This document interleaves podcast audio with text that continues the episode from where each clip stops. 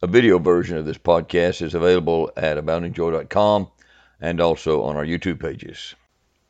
Hey, my name's Steve Hall, and I want to thank you for joining our Bible study today. Before we get into today's Bible study, I would like to invite you to come to check out our Standing Firm Bible study class in person. We're at Fairview Baptist Tabernacle in Sweetwater, Tennessee.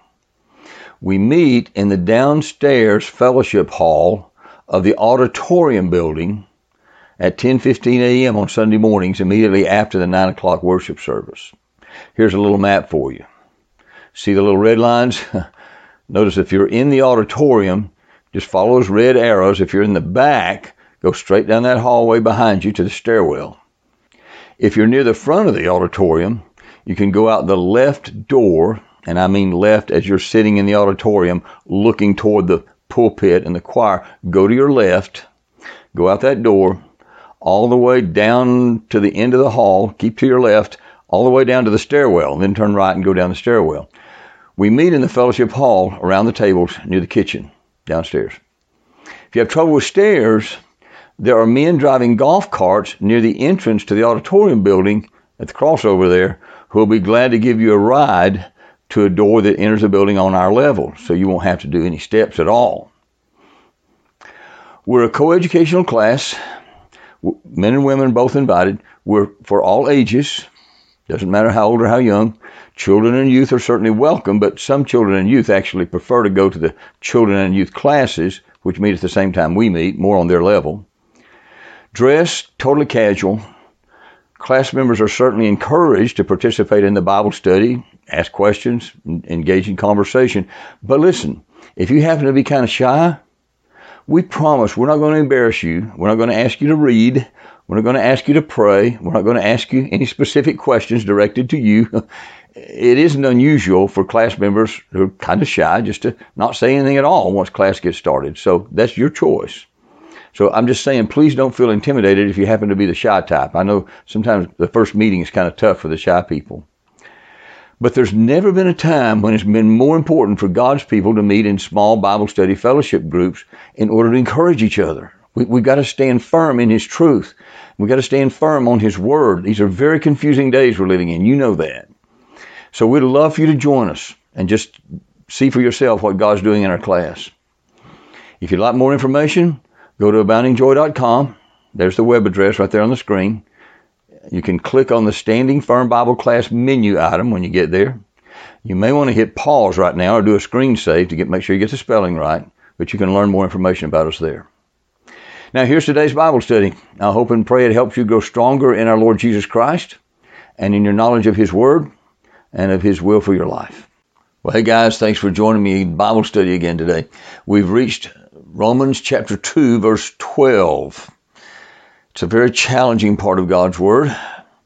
So let's approach it prayerfully and ask God in our hearts to help us understand what He's trying to say to us here. I think it might be very easy for us to misinterpret what God's saying here, so we need to be very careful. First, let's just read it. This is God's Word, beginning in verse 11. We looked at verse 11 last time, but let's start there for continuity. For God shows no partiality. For all who have sinned without the law will also perish without the law. And all who have sinned under the law will be judged by the law. For it is not the hearers of the law who are righteous before God, but the doers of the law who will be justified. For when Gentiles who do not have the law by nature do what the law requires, they are a law to themselves, even though they do not have the law. They show that the work of the law is written on their hearts, while their conscience also bears witness, and their conflicting thoughts accuse or even excuse them on that day when, according to my gospel, God judges the secrets of men by Christ Jesus. Okay, so far in this very profound and magnificent letter to the Romans, Paul has referred to the fact that God's dealing with both Jews and Greeks, or Gentiles, Jews and non-Jews. He's mentioned it three times now. Back in chapter 1, he tells us that the gospel is for both Jews and Greeks. I'm not ashamed of the gospel, for it's the power of God for salvation to everyone who believes, to the Jew first, and also to the Greek. Then in chapter 2, verse 9, he wrote this There will be tribulation and distress for every human being who does evil, the Jew first and also the Greek. And in verse 10, he says, But glory and honor and peace for everyone who does good, the Jew first and also the Greek. So he's in the process of tearing down the barriers between Jews and Gentiles. The gospel is for both Jew and Gentile. Judgment against sin is for both Jew and Gentile. Eternal life in Jesus is for both Jew and Gentile. And as we saw last time, this was very difficult for some of the Jewish people. After all, God had chosen them to give His law, to give His word to the whole world. It would be through the Jewish people that the Messiah would come. And to them, that translated into some kind of favored status with God. And you can understand how they might feel that way.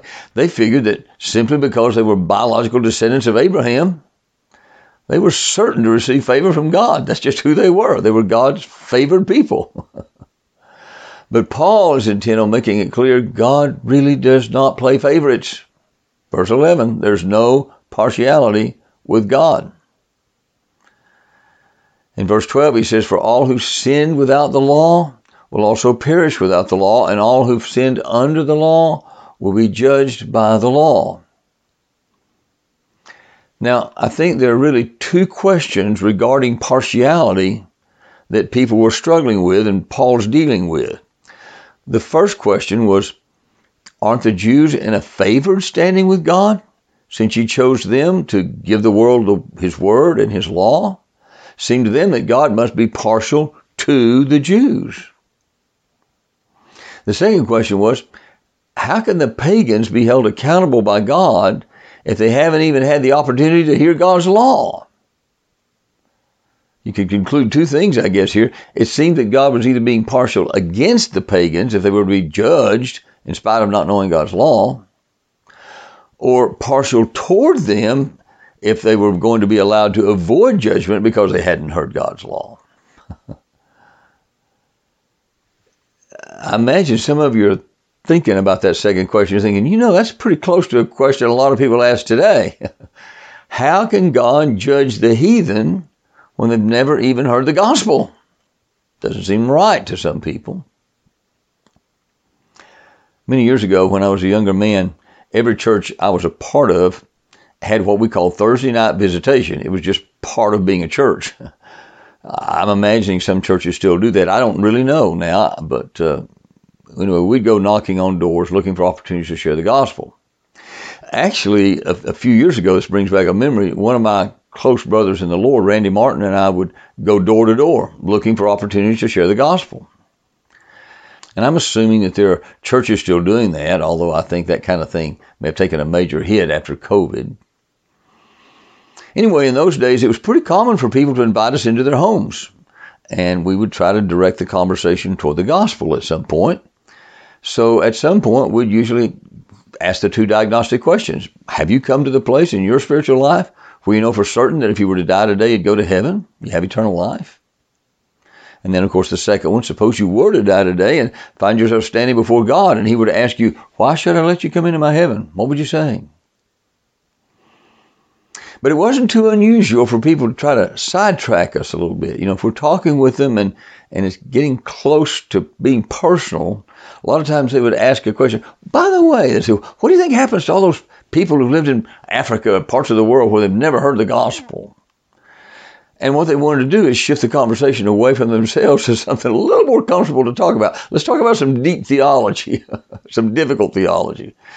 Maybe it's kind of like the woman at the well. You remember this account when Jesus began to talk to her about her personal life?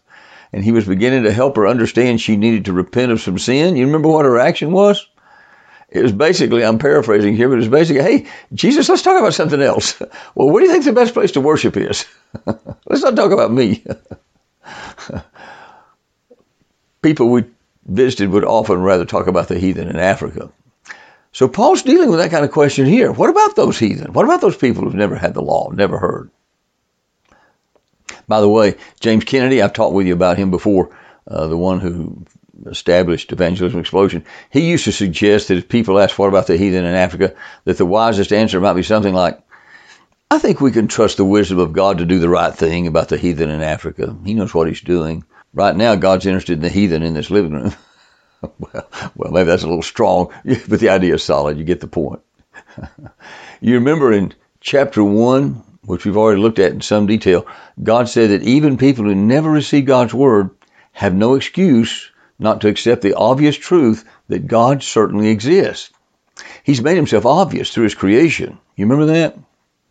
So now he's going to add to that, there's also no excuse for anyone to say, well, I never had God's written law, therefore, how could I know what was right or what was wrong? There's no way for me to know.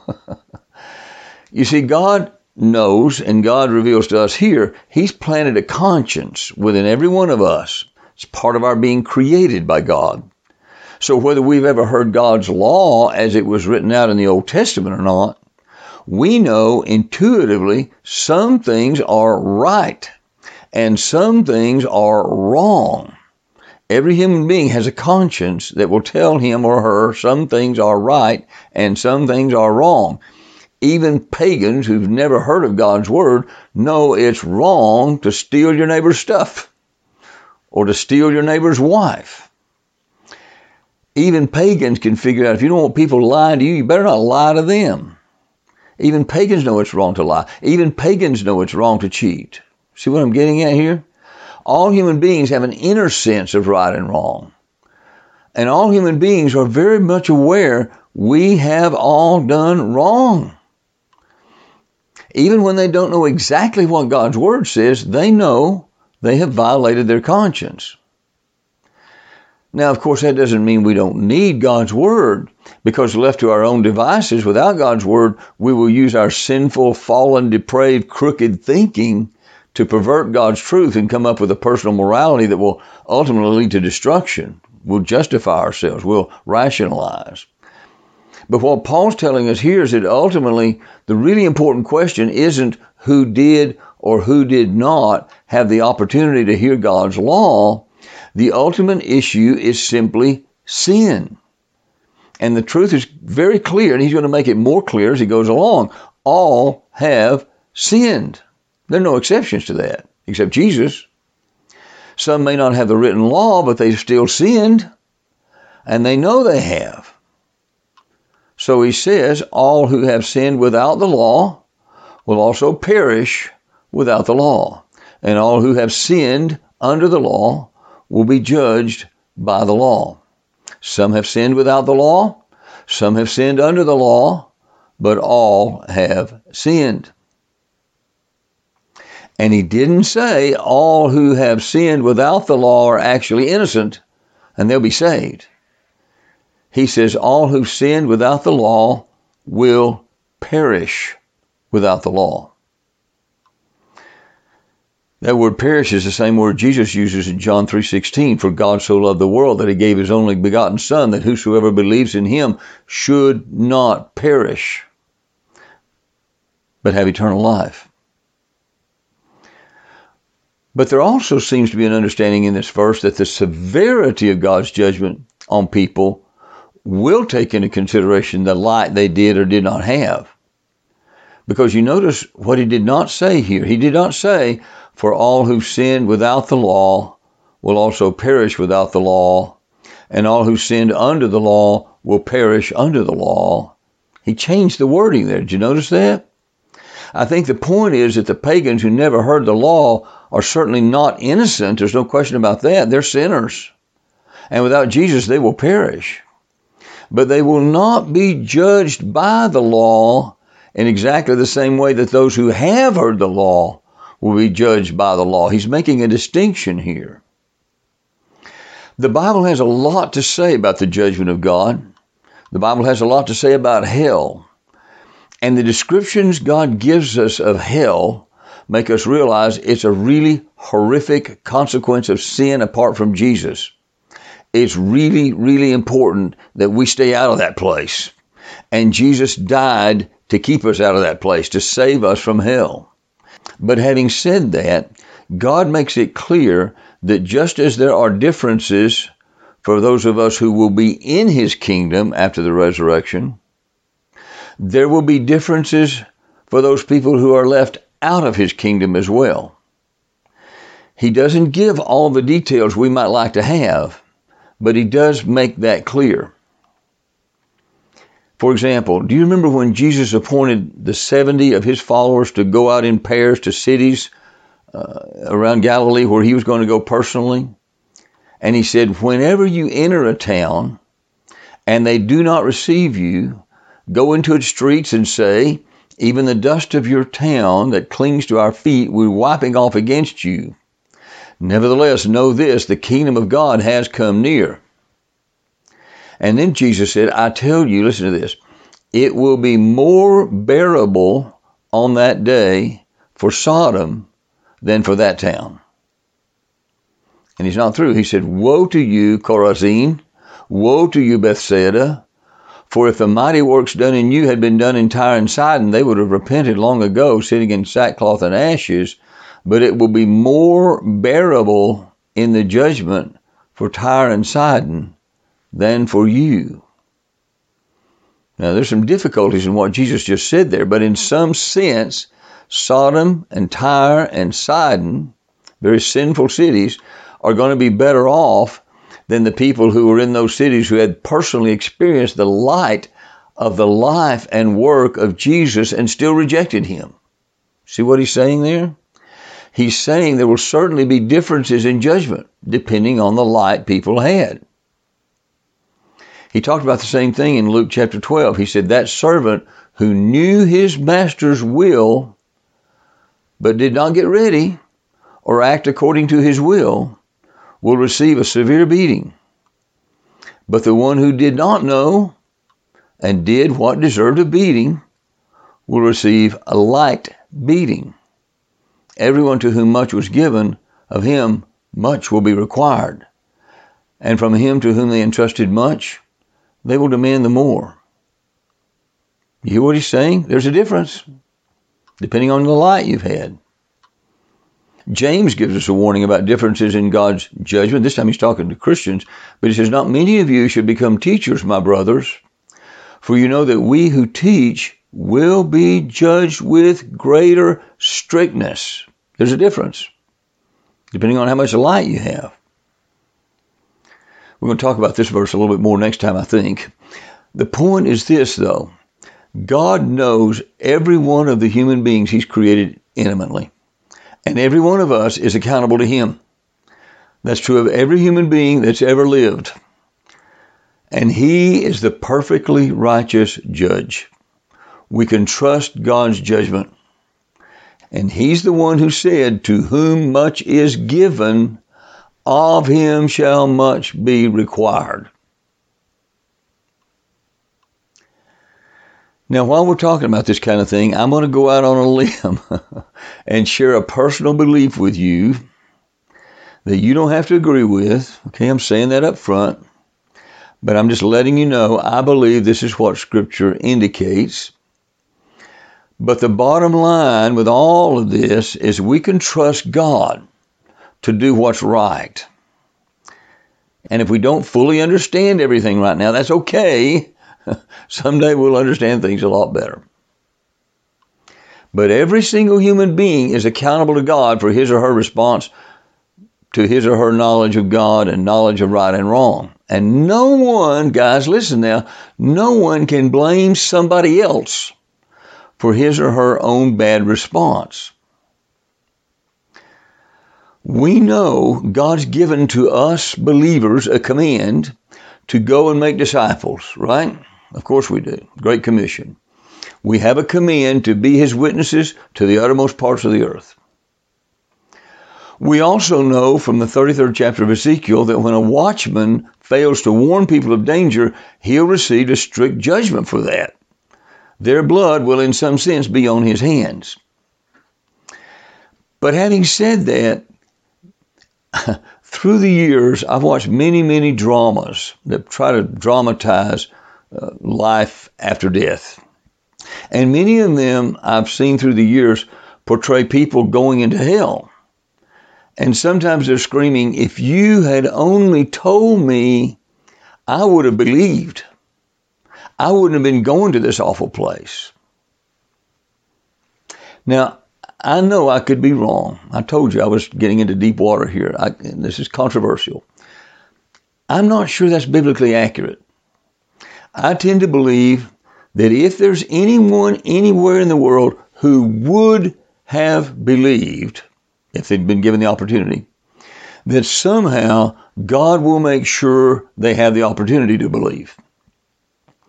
I'm basing that on some things Jesus said that are recorded in John chapter 6. Jesus said in John chapter 6, All that the Father gives me will come to me, and whoever comes to me I will never cast out. It's John 6:37. A couple of verses later he said this, and this is the will of him who sent me, and of course he's talking about his Father, God the Father. This is the Father's will that I should lose nothing of all that he has given me, but raise it up on the last day. And then a few verses later, he said this No one can come to me unless the Father who sent me draws him, and I will raise him up on the last day. And then near the end of this chapter, Jesus said this, underlining what he's already said. He said, This is why I told you that no one can come to me unless it's granted him by the Father. So when we put all these words together, we learn that God the Father is the one who draws us to Jesus and he gives us to Jesus. That's the only way we can come to Jesus. No one can come to me unless the Father draws him. And when God does draw us, we certainly do come to Jesus. All that the Father has given unto me shall come to me. And of course, when we come to me, to him, he never casts us out. He never loses us. So it seems to me that if any human being anywhere in the world truly would have believed, if given the opportunity to believe, that means God would have to be working in them if they really are would believe, because no one can come to Jesus unless God's drawing them. And if God's working in them, He will somehow or another bring them to Himself. Now, I admit there's some mysteries here and a lot of questions I'm sure I can't answer. But I don't really believe that people who wind up in hell can honestly say they would have believed if they had been given the chance. They can't blame anyone but themselves. They can't blame somebody else for not telling them. In a way, if you think about it, if it's true that some people who go to hell would not have gone there if we'd only been more faithful to tell them about Jesus, it kind of gives disobedient people who know God's truth the power to send people to hell. If they would have believed, if we'd only told them and we refused to tell them, therefore they couldn't believe, then we have power over their souls. If we refuse to tell others the truth about Jesus, we're certainly committing the most heinous kind of sin. I can't imagine a Christian having that kind of attitude, but it's at least theoretically possible. Christians can sin and we will certainly reap the consequences of a sin that horrific. But if they really would have believed, if only someone would tell them, I have to believe somehow God will see to it that someone tells them. And God has many, many ways and many kids to get them the message and draw them to Jesus. You may have heard some of the very unusual ways that God's chosen to get the gospel to some of his kids. It's pretty amazing, some of those stories. Now I confess again, I'm way over my head here, and you don't have to agree with all that. Someday God may show me that my thinking has been muddled and confused, and, and I certainly don't want to sound arrogant about this, but you can give it some thought of your own, come to your own conclusions. Now I want us to look at verse 13. And it continues this line of thinking, but first let me say this. In the original Greek, there was no punctuation. You aware of that? No punctuation in the original Greek. Translators have to add punctuation based on the content and based on the context.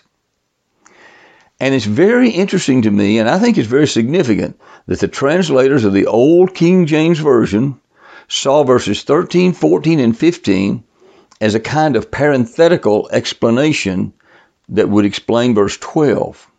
And I think they had a good reason for that. You'll see the parentheses in the King James Version. Let me show you what it looks like. This is the King James Version. You can see it on the screen there. I'm going to begin reading at verse 12, and the parenthesis that explains verse 12 starts at verse 13, and it will be in italics on the screen. Verse 12 For as many as have sinned without law shall also perish without law, and as many as have sinned in the law shall be judged by the law. Parenthesis.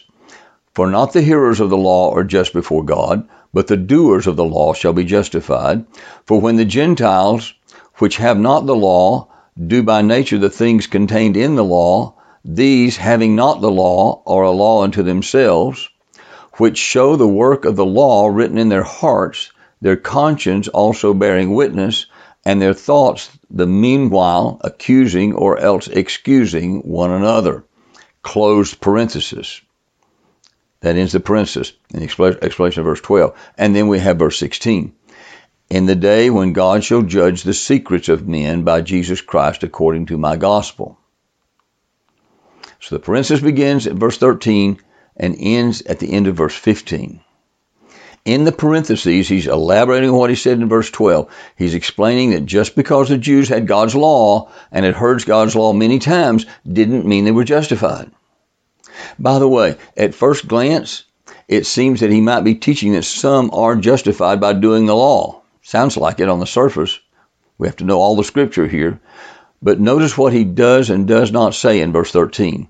He does not say, listen, this is important. He does not say that the doers of the law are justified by doing the law. He didn't say that. He doesn't tell us here how they're justified. We know from other passages we're not justified by doing the law. we're justified by grace through faith in the blood of Jesus. Paul makes that very clear in his other writings, even here to the Romans. But when we are justified, we will be those who do the law. So he's saying here, doing the law is, is evidence of our justification, not the cause of it. He's just not dealing with that here. Yes, the doers of the law will be justified, but they're justified by faith in Jesus, who enables them to be doers of the law. You see how that works. And in verse 14, he's emphasizing what we've already seen that Gentiles who've never heard the law will have by nature, because they're created by God, they have this God given nature which includes a conscience, so they do, they, they do know what's right. And in verse 15, he says that truth's obvious by the way they accuse each other and sometimes excuse each other. They know some things are right, they know some things are wrong, so they go around accusing each other and excusing each other. But listen, this is why the parenthesis is so important. That accusing and excusing will not happen on the day of judgment. No one will be excusing ourselves on that day. And without the parenthesis, it sounds like they may be excusing themselves on the day of judgment. No way. Every mouth will be shut before the throne of God. That's why I think the parenthesis makes a lot of sense. So the main point is given to us in verse 12 and 16, and verses 13, 14, and 15 are inserted to explain the point he made in verse 12. So with that paragraph construction in mind, let's just leave out the parenthesis for a moment and put verses 12 and 16 together. For as many as have sinned without law shall also perish without law, and as many as have sinned in the law shall be judged by the law in the day when God shall judge the secrets of men by Jesus Christ according to my gospel. And that makes perfect sense. Pagans will certainly not be able to excuse themselves before the throne of God. Well, this is pretty heavy stuff. Paul's not done, but he's building a case that every human being is accountable to God and that no human being will ever have any excuse before God. That God is the perfectly just judge who makes no mistakes and ultimately all mankind has chosen sin and deserves to experience God's wrath. In the end, either we will suffer the wrath with all the others who deserve it, just like we do, or we will cast ourselves on Jesus and receive His grace for our salvation and eternal life. So I hope this makes us all extremely thankful to God for Jesus. Let's pray. Father, we've been in some heavy parts of your word here. And Lord, I'm sure there are different interpretations of your word. You know I've done the best to communicate what I believe you're saying to us here. But Father, I want to acknowledge humbly before you, I hope, that I know I could be wrong. Lord, uh, please don't let us be the kind of people who feels like when we disagree with other people that we act like everybody's wrong but us. We don't want to be that way, Lord. We know we want to stay teachable. We want to realize that, that you can show your kids truth if we'll stay teachable and open to you. So help us to be that way, Lord. Help us not to be set in our ways and stuck in ruts. Help us just to be open to you. But Lord, thank you that you're revealing yourself to us here in this passage. Thank you that you're teaching us things about what it means to be lost. You're teaching us things about the truth that all of us are sinners. None of us deserve salvation. None of us deserve to be your kids. None of us deserve to have our sins forgiven. All of us deserve judgment and wrath. But Lord, thank you that by your grace, by your amazing, marvelous grace, you sent God the Son into this world to die on that cross to pay for our sins so that that sin debt that we owed and could not pay would be paid by him so that we can have eternity with you by just trusting Jesus. Thank you that you're willing to apply his righteousness to us even as you applied our sin to him. It's an amazing thing, Lord. It blows our minds. We don't understand a lot, but we thank you for what you have given us to understand. We give all glory and praise and thanksgiving to you for Jesus. In his name, amen.